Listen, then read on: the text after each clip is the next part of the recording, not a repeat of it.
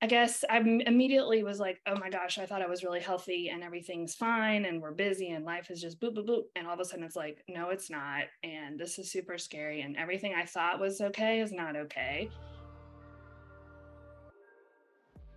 Hi, I'm Emma. And I'm Lisa. And this is There Are No Tangents. Feels like I've seen this all in a dream. What's the purpose of a human being?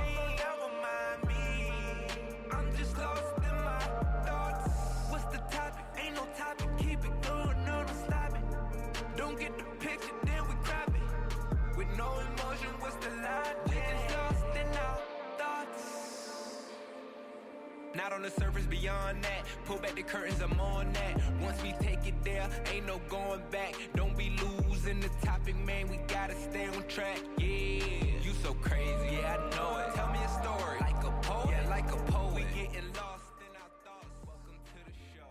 Emma and Lisa, they already on the road. Hi, folks. Welcome, everyone. We have a new face on with us, and we're so excited to have our first guest on, who we'll introduce in just a moment. But again, Happy New Year. If you haven't gotten to watch our first episode of the new year, we are back, and we have a new series called Shifting Gears. And we're talking a lot about how we move through different transitions in life and different cycles and different rhythms. And how all of those tend to interconnect and play out together. So we are so thrilled because up to this point, you know, it's just been me and Lisa bantering back and forth, which we love, and we'll be doing plenty more of that. Yeah.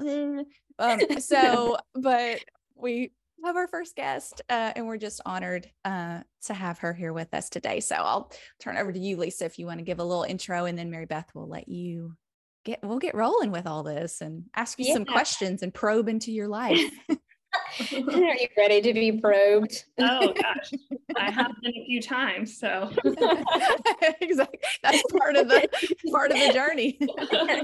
Yeah, so yeah, we are super excited to have our dear friend Mary Beth Murray today. She was very top of mind when you and I, Emma, first kind of conceived of this topic. At the time, it wasn't a series. It was just this one sort of topic, transitions and just shifting gears in general. Yep. And we thought of Mary Beth, whom we have, well, Emma, you've known Mary Beth for a little bit longer than I have, but several years. We've known each other now. And so we will let her tell her own version of how she's had to shift a lot of gears, but we're really happy to have you with us. If you just want to share a little bit about yourself to begin with, a little bio, if you would like. Yeah. Yes, I can do that. So thank you all, first of all, for having me. I feel very honored to be your first guest. I'm very grateful, and I'm a big fan of the podcast, and I love it. I think it's so fun and awesome. So congrats on completing your first season in 2022 and starting this, continuing this in 2023. So well, good job. So bio for me, I live in Danville, Kentucky. Emma and I have known each other for about 5 years, I'd say. Yeah. 5 years. And Lisa, probably like 3 at least. Yeah, a little over 3 probably. Yeah. Mm-hmm. So, yes, I am, I'm a Danville, Kentucky gal. I have 2 small children. I work in fundraising and development at our local arts center. I've lived different places. I've been in Danville here for 5 years, but lived in various places in the country and different jobs and transitioned a lot with those. And I love to read. I'm a curious person by nature, and I'm always kind of interested in what's happening in the world and going deep in certain topics. Yeah. And a lot with you guys in that way. Exactly. Yes. But I love being with friends and exploring this journey together with others. So thank you all. Perfect. Yeah. Awesome. Yay. This is wonderful. And so with Mary Beth, I mean, obviously you heard probably one of the reasons that we thought about her is she likes to go deep and explore like us and various topics and things like that. But also specifically for this series, you know, it was one of those things where a lot of times I'll pull out for Lisa. I'll be like, oh, Lisa, remember when you did this and this? And it's like, I can remember everything about other people's lives, but my own gets fuzzy.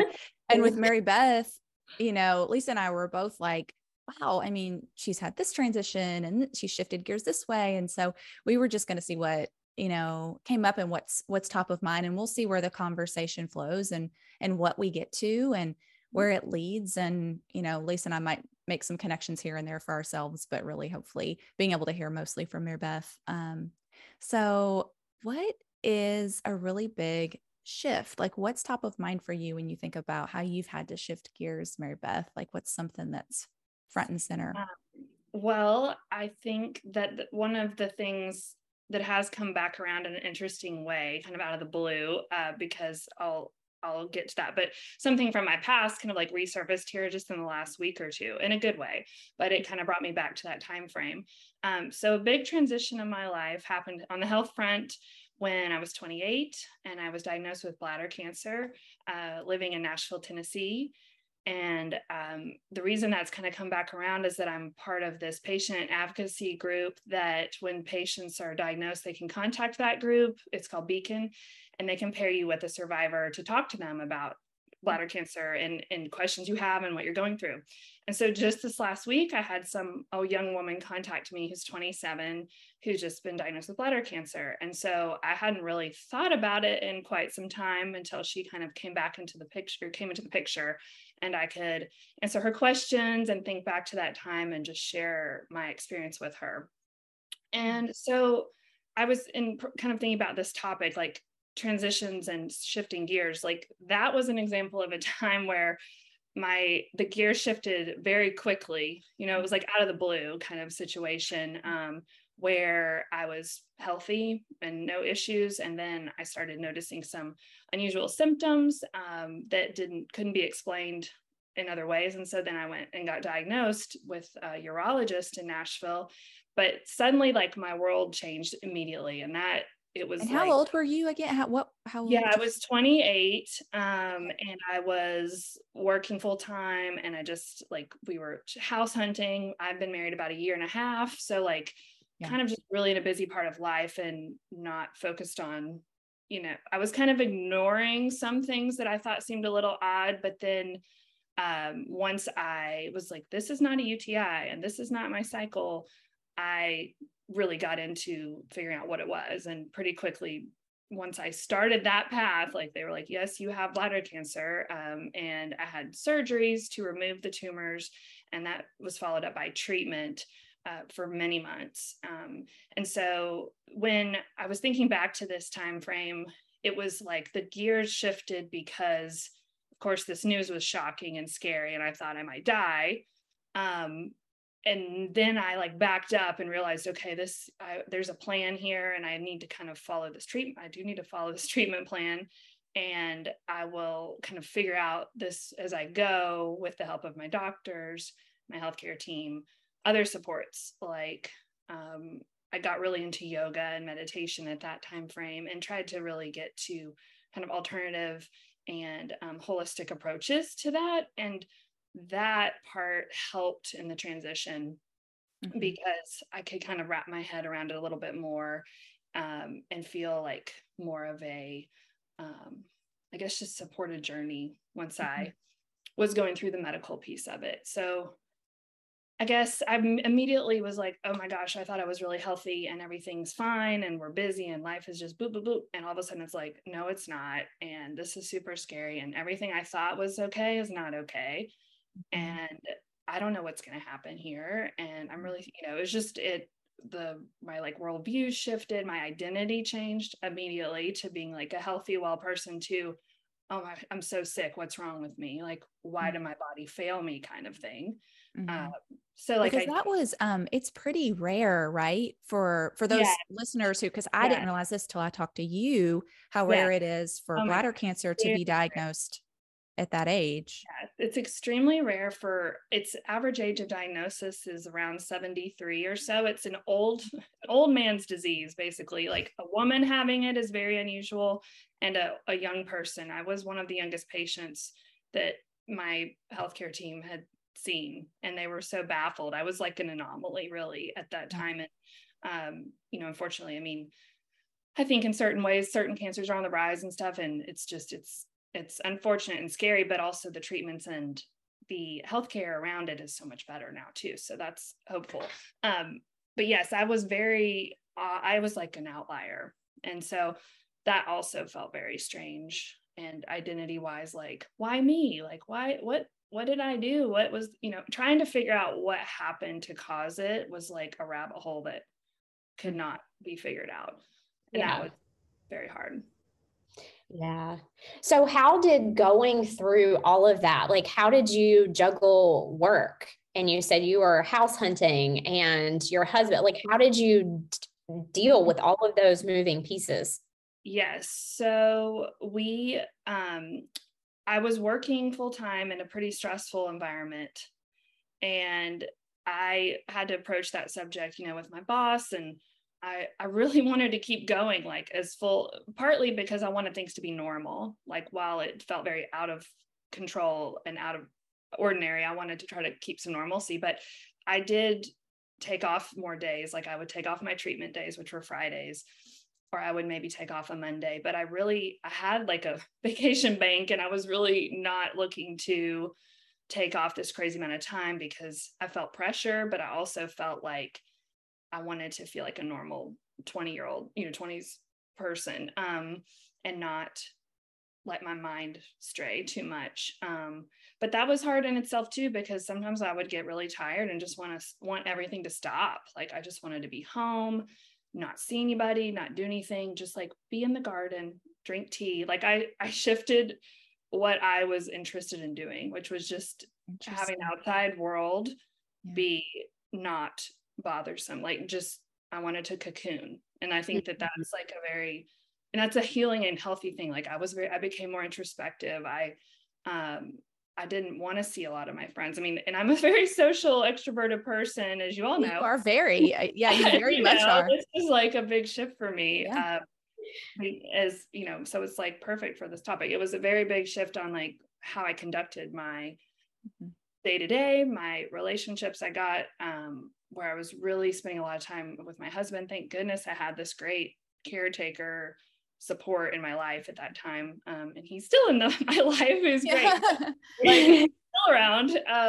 But he was so crucial. I spent a lot of time with him, and my parents. I got actually a lot closer to my mom through that experience. That was one of like the gifts of that whole challenge, because the end of that story is the good thing is I was healthy and I got through it, and remission and everything. So that's, the celebration of that is that I'm okay from all that. But when I reflect on it, like, relationship with my mom got a lot better, and closer, and my relationship with my husband got a lot better. And I think friends wise, I got to some deeper places with some friends, but it was more of like a journey of self for me, and coming to terms with what was going on and trying to find that inner strength. So that's again, like when yoga, meditation, I tried some really out there things that I just, in the past, I would never been like, that's not, why am I don't have time for that. Or that doesn't, I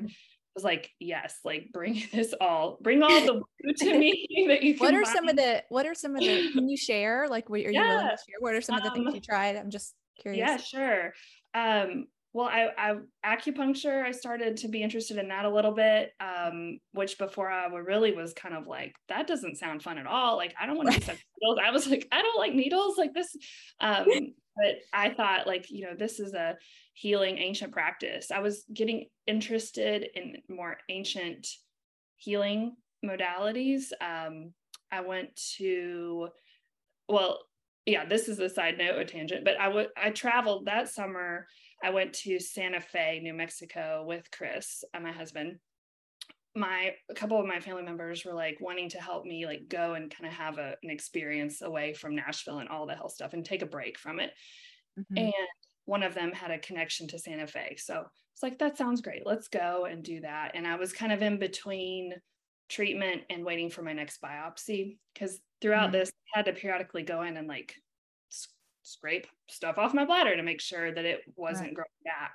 So I had all these, I would call them like signposts of the process, where it was like treatment, stop for a few weeks, surgery, then treatment, stop for a few weeks, surgery. And it was like that for about a year and a half.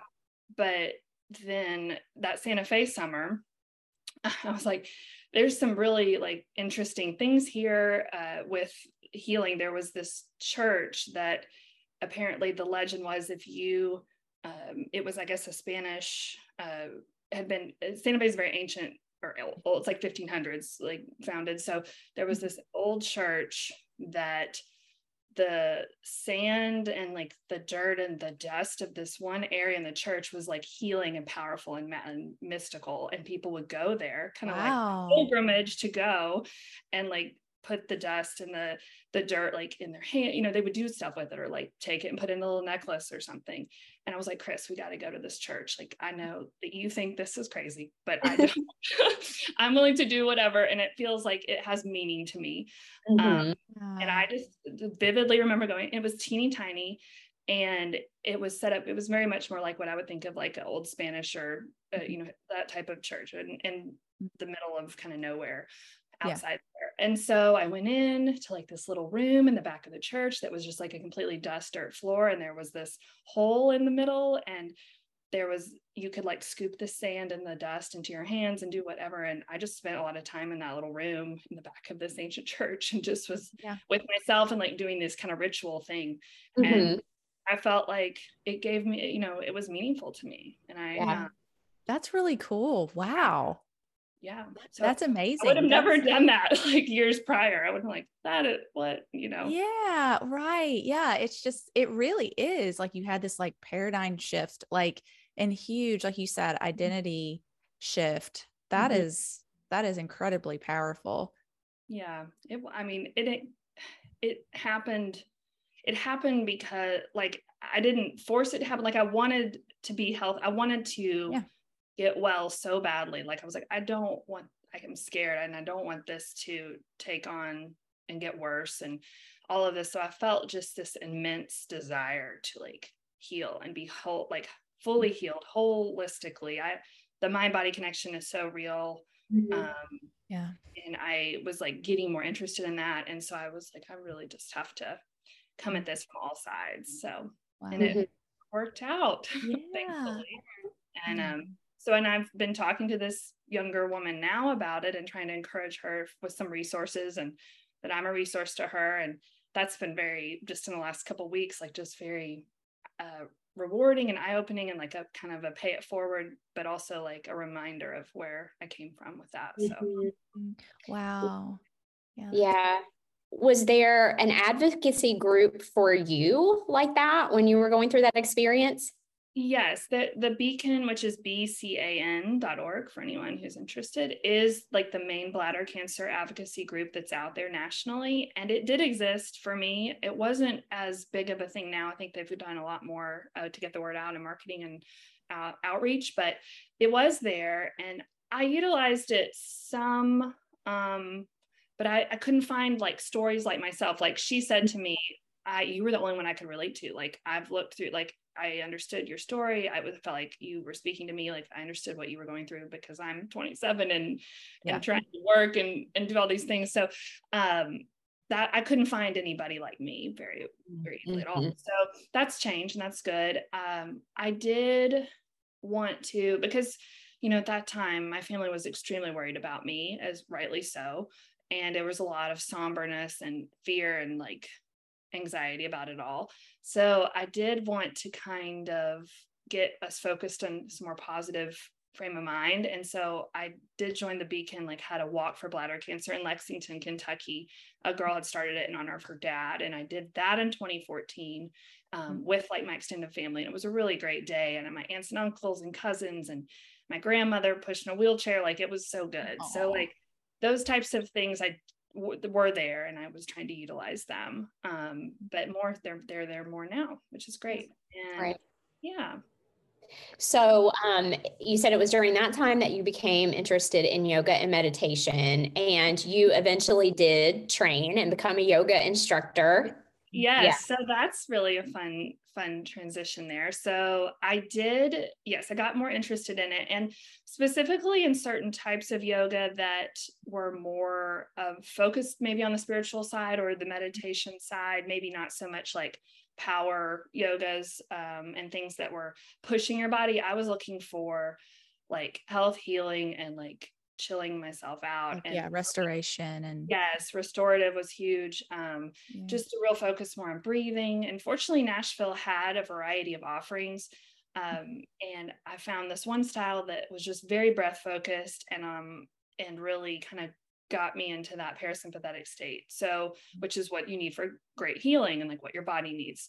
So, I kind of toyed with the idea of training, and then I didn't, and then work and stuff. And then I was like, okay, I want to do this. Like, I at least want to do it for me to know more and to learn more. I don't know if I'll teach with it, but I at least want to get the knowledge myself. And so I did that in, that would have been 2016. I started it. And then in that process, I got pregnant, and I was like, it was great for the pregnancy, like I still wanted to do it, but it kind of slowed some things down, as well as we were moving to Kentucky from Nashville at that time. Mm-hmm. So I kind of had to like wrap it up in a different way than I anticipated, but it turned out that there was a need for a teacher here in Danville. And I was able to do that while I had like a young child at home. And that was very kind of a full circle moment. I could offer it and get more, the benefit of it myself too, after postpartum and all of that. Yeah. Well, do you all ever think, sometimes I remember learning about this thought of like time and thinking that was like the spiral, and like this, and maybe Emma too, I don't know. I feel like this spiral thing has come up before. Spiral dynamics? Yes. Yes. You were talking about that like years ago, but yes. Yeah. Yeah. The idea about the spiral of time.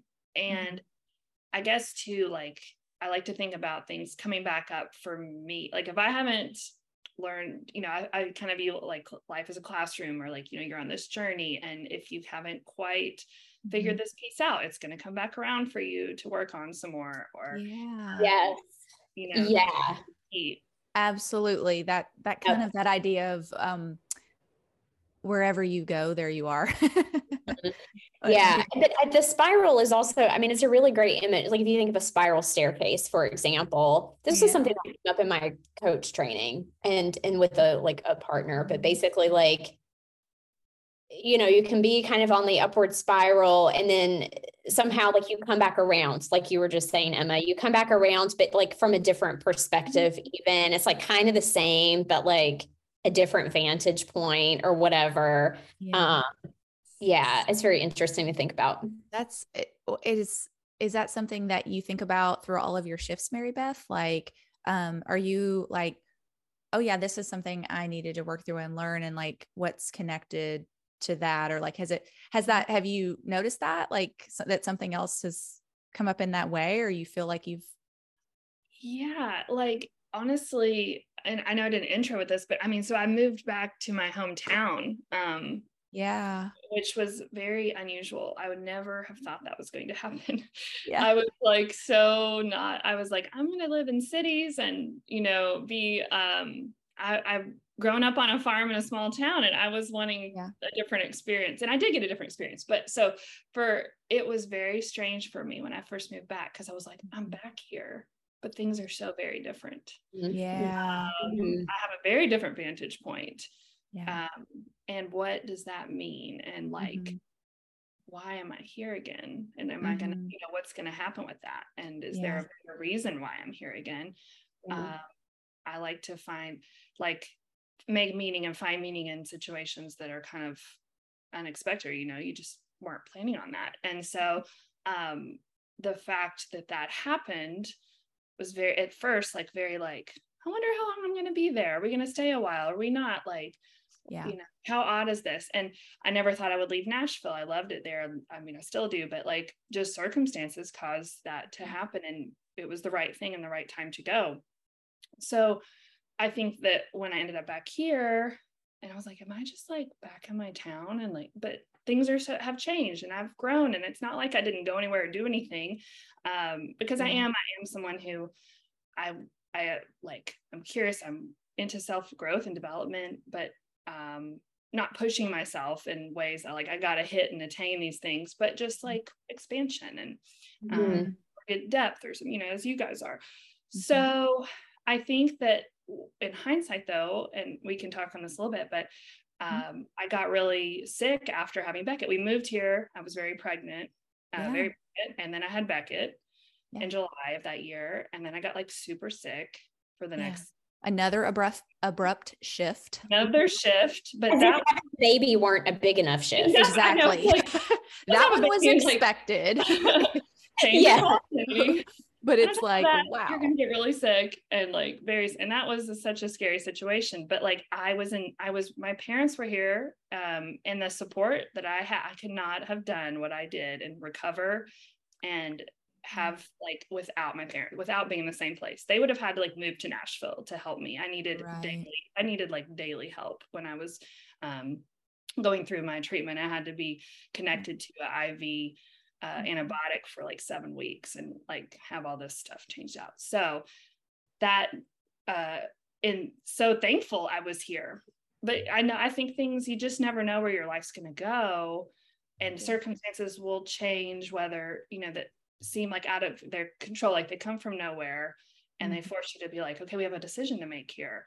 And I think when I was thinking about this, I think some of these are, you know, you initiate the change to shift the gear. You know, for me at one point it was, I need to go back to work because I miss working and being out in the public. That was like a self-initiated choice. Some of these others, not my choice. Yes. We've talked about that actually. You'll see. Oh, I mean, we haven't put out that episode, but literally that's one of the things we discuss, kind of like making the choice for some big change versus having it like thrust upon you. So anyway, but you were saying you made this choice to go back into the workforce. Yes. So on the timeline of things, I know I feel like I'm jumping around, but that's okay. Like, no, that's literally what you do, right? That's what you do. So after having Beckett and getting better, and then I wanted to have another child. So we had Hayes and the pandemic happened. And so it's been a wild years, as you all know. And then I felt like at that point I was really like, in 2021, I felt very strongly that I wanted to go back into the workforce and be out in the public and work with other people for, you know, the greater project and good. And just, I was feeling very isolated and missing others and feeling disconnected from what was going on more in the community.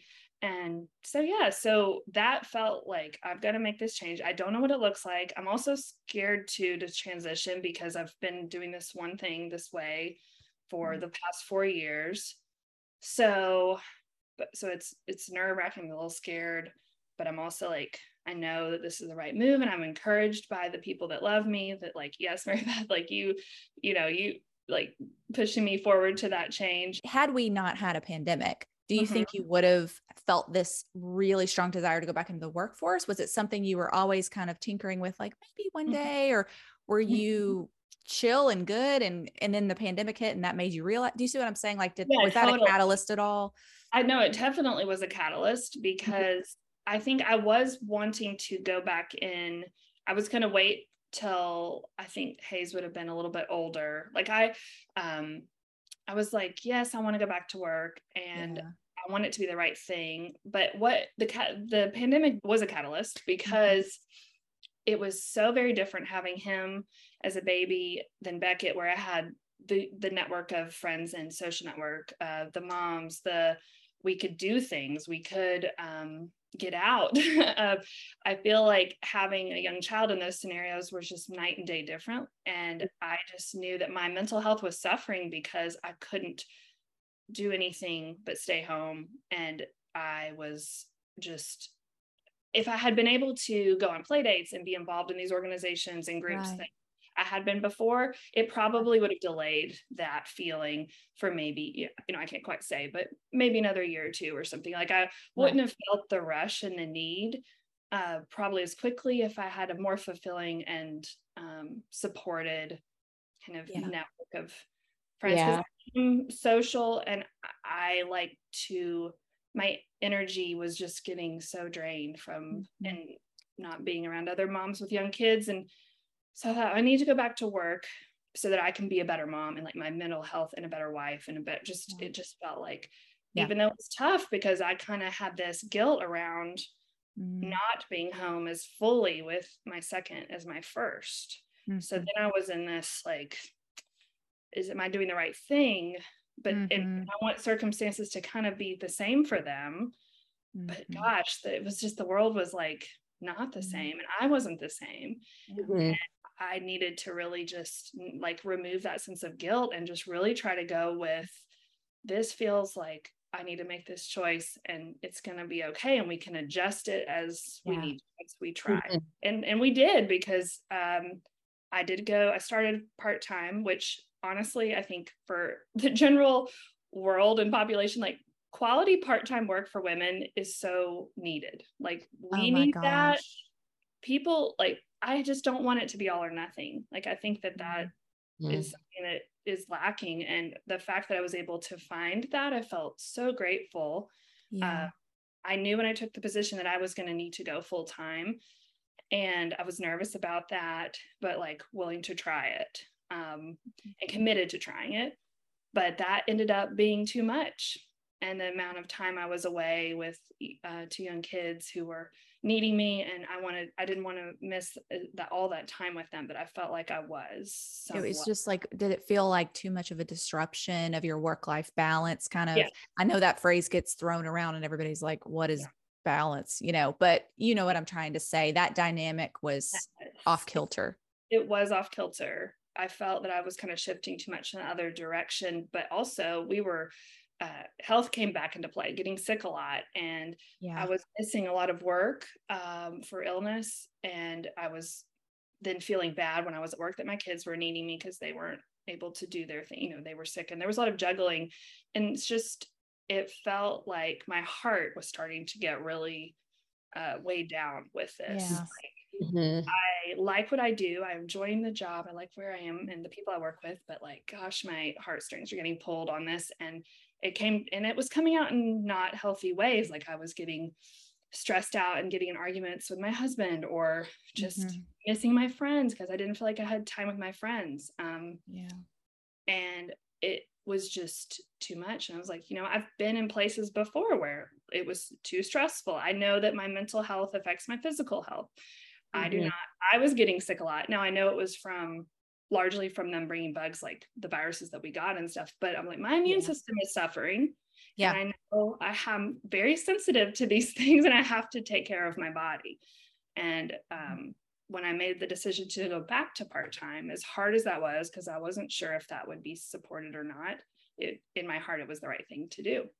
And it ended up being, and it feels, I do not have this weight on my heart that I'm like, making this, you know, poor choice. I feel like it's what's true for me now. Yeah. You just had to ask for it. Yeah. Which I know was probably really scary, right? Yeah. To ask for that, to kind of go forward and say, I know this is maybe going to result in a disruption and for the organization. And it may result in me not being able to continue here, because like it felt so strongly that I had to adjust my time and my balance for my family and for me, because that is, you know, you think about like what areas like bring me the most joy, what areas like are good. Like I know time is fleeting. I've been in situations where I've had to face like my own mortality. I mean, that's kind of is dramatic, but it makes you feel like, what are my priorities? Yeah. And if it isn't going to fly here, then I will have to make a change. And that was very hard to do. And I was very, as you all know, I was really like, nervous. Absolutely. And I was going to say like the down or like downplaying the significance of that is not something we should do, like, because that is huge. And getting like even meta from this situation, simply asking for what you need, like, especially for women, but yes, a lot of people in this society, our capitalistic society, all of this stuff, asking for what you need, being able to live from your values and your true priorities, I feel like is rare.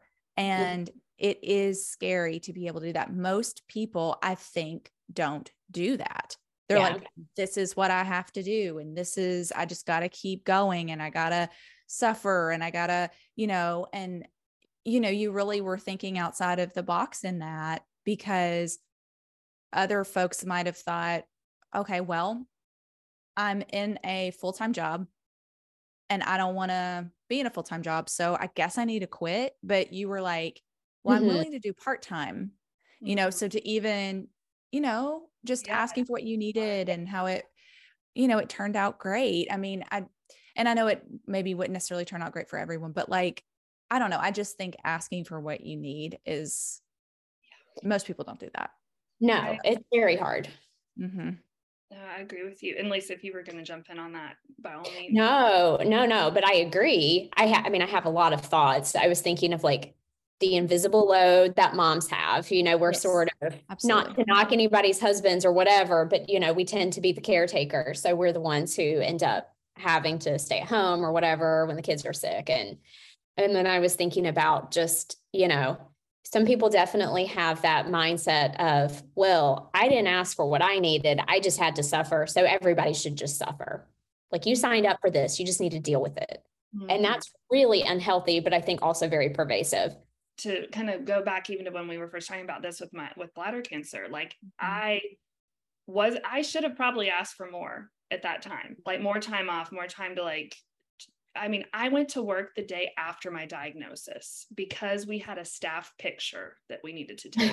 Right. And I felt that I needed to go and do, I should have just gone and like been with people like, or myself, or, I've still baffled that Mary Beth was like, I can't let anyone down and I'm going to go take this picture and I'm not going to tell anybody that I just got terrible news last night and I'm freaking out. Like I would not do that now. Like, but at that time, I just like, that's what I'm expected to do. And so having gone through these experiences have helped me, I guess, ask for what I need, because I think that like, we're abandoning ourselves if we don't. Absolutely. And that is so hard. And I am a recovering people pleaser. I still people please, too, but I was going to say that's a great example of people pleasing. You use the word expect, like that's what other people expected from you. And to a degree, that's probably what you just expected of yourself. I'm going to meet their expectations because that's what I do.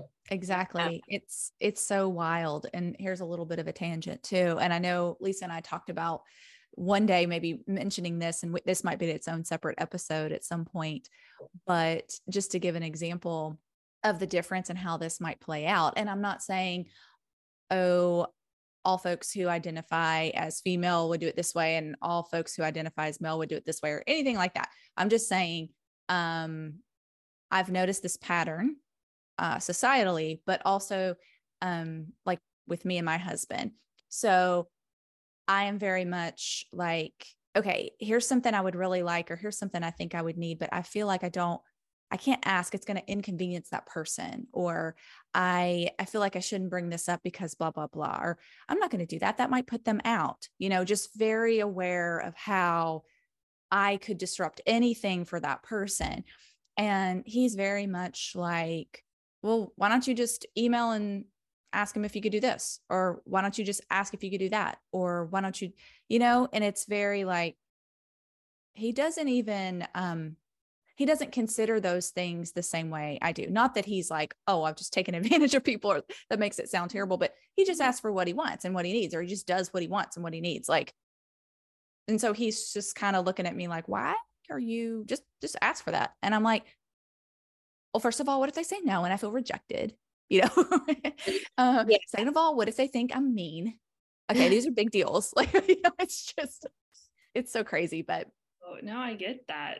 I think that I'm still like, again, I'm still dealing with that some, but I'm better at it mm-hmm. for sure than I was. And I think that it is about just like knowing for me that, okay, my self matter, like I matter. It's a lot about like self love and that strengthened through my experiences. Like I was always super hard on myself.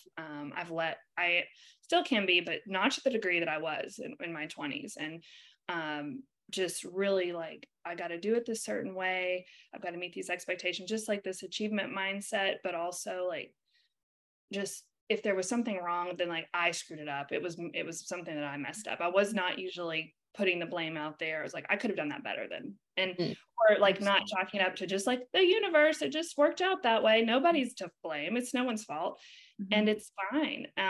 But like being just so much kinder and gentler and like a lot of more self-compassion, those are things that over the years I've continued to work on because, I was, you know, worried about that. And I think once you do it more and things result fine, like it gets easier because you're just like, okay, like, well, they said no, but that's okay. Like, I think just trying to be okay with asking and then letting it go. Like, I'm going to release the outcome, but I've put forward what is in my truth, and then I'll release the outcome and then it's done. And then we'll see what happens next. I mean, that's easier said than done, but. Yeah. That lack of attachment to the result. That's really hard. It is. And maybe like, again, just the practice of doing that in small ways and then bigger ways and just getting in the habit of that. And by chance of like so many of those occurrences happening, some will work out in your favor and some won't, but you'll have more examples and a bigger sample size. Yeah. But they will work out in a way that is still beneficial. You may not see it until you're again at a different vantage point. Mm-hmm. Like maybe even moving here, for example, as you said, like mm-hmm. you felt weird about moving back to your hometown, but it worked out so well to be near your family at a time where you really needed them to be close, right? But you can't see that until, right? You know. I think that one thing that's happened for me too with asking for stuff, maybe for myself that felt big and scary, was like, well, I kind of had like a plan B in my mind. Like, okay, if that doesn't go the way I thought, maybe these things are going to give me kind of a hope or comfort that I can set my sights to, and just shifting. And this would be like a bigger ask or a bigger thing that would be needed. But okay, I've got a couple plan B and C are over here. And that kind of would just help me go forward. Mm-hmm. Knowing that it's not the one and only thing that is on the table. Yeah, absolutely. I'm all about some backup plans. I know. I was like, worst case scenario is a phrase I use a lot. What is the worst case scenario? And let's go from there. And it's always, and the worst case scenario is usually not that bad. So it's fine. Yeah, exactly. So we have already touched on this. I think a little bit as we've gone throughout, but for each of our guests that are in this Shifting Gears series, we really wanted to wrap up with something where we could kind of see what all of the different answers are to this question. And so I've scribbled this down. It is not written very well, but here she goes. That's a good thing you're reading it. I'm going to read it. But it's still awkwardly written. So here we go. Is there a lesson you've learned or a takeaway that feels important to you after some of the shifts and transitions you've had? I think that when you first asked that, the immediate kind of theme or idea that popped into my mind, because I struggle with this particular thing, is patience. Mm-hmm. Okay. You would ask my husband and he would tell you I'm very impatient still. So I'm probably I am still working on patience. But patience with change. I, as a younger person, talking like teens, 20s, mm-hmm. I was highly, I wanted to like make this action. I like wanted to make the thing happen. Mm-hmm. And quickly, you know, maybe quickly or just like, continue to go at it, persist, because I was like, there's a way to figure this out. And if I just do the right things, this will work out in the right way. Yeah. That's very like, it's like ego based, and it's very, an idea that you can control, like, and I think there's a balance of controlling your environment and letting things. Sure. Yeah. Now I can see that, but, patience with change and transition, and being, kind of open to like the new possibility that will result from this transition, even though it is so up in the air potentially, or so frightening, that allowing those things to come through, and having really kind of like the hope that something better, more beautiful, or just more, can come from some of these transitions, or most of them, hopefully. But I think one thing we didn't touch on, and I'll get back to this too, is that I feel like some of these transitions and shifting gears, like, really brought up like a grieving process, a grief of like what you had or thought you were, and like, that's gone, or that, we'll never have that back, or that part of you is done. But I've tried to, like, in the stages of grief, accepting that, but like seeing what beautiful things result, like what deeper understandings, kind of an expansion of your consciousness, like all of these things can come from challenging transitions, but also like, just, I guess I'm excited now for some like really positive, big, like, transitions that I maybe initiate somewhat, but that are like really like big and positive and hopeful, like, kind of, I hope I'm done with the scary, like, hard medical ones for now. But I'm like, what's my karma balance? So yes, like, I want to transition or shift a gear into something that like maybe big and positive and scary, because I'm not sure it's going to work out, but that's like what I'm kind of hoping for the future, is that I can be patient with myself in that, and hopeful that those big good things can also come to fruition. Oh. Yeah. That's so wonderful. Oh my goodness. Yeah. Everything that you just shared, it was just so powerful. Like the patience and learning to flow with the transitions, which we've also discussed. Oh, cool. I mean, all of that is just so huge. And, and having that hope, because of, the fact that you have been able to take some lessons from these shifts. And because you were talking about the expanded consciousness, and we've talked about kind of the staircase or the spiral, like the new vantage points and all of that, because of all of that, and because of what you've been able to cultivate, and how you've been able to work through those things, I have no doubt that will happen. That's amazing. Well, thank you. I'm excited. That's very encouraging. And I love doing this with you all. This is so affirming and enjoyable. So I really feel honored. Thank you all. Really. We're honored to have you. Absolutely. Don't forget that we have an email address. Emma, we've each checked it like once, maybe. We've checked it approximately one time in the last month. It was on and popping. So we should probably check it many more times. That's right. We need to be checking it several times a day because of all of the fan mail we were receiving. But we're going to receive some after this episode. So there are no tangents at gmail.com. Yes. Reach out if you feel so inclined. We love high praise. We love to feel coveted. Let's just remind everyone we are not going to let you forget, folks. The Patreon we have not set up yet. Yes, exactly. And we are coveting Mary Beth. Thank you so much again, friend, for being on and being so candid and all of the things. We just really appreciate you and sharing your story, and I'm sure that all of our listeners will as well. So yes, right. Thank you. Goodbye, everyone. Thanks for hanging with us through today's tangents. We hope you enjoyed the show. We'll be back again soon, but meanwhile, you can follow along with us on Instagram @NoTangents.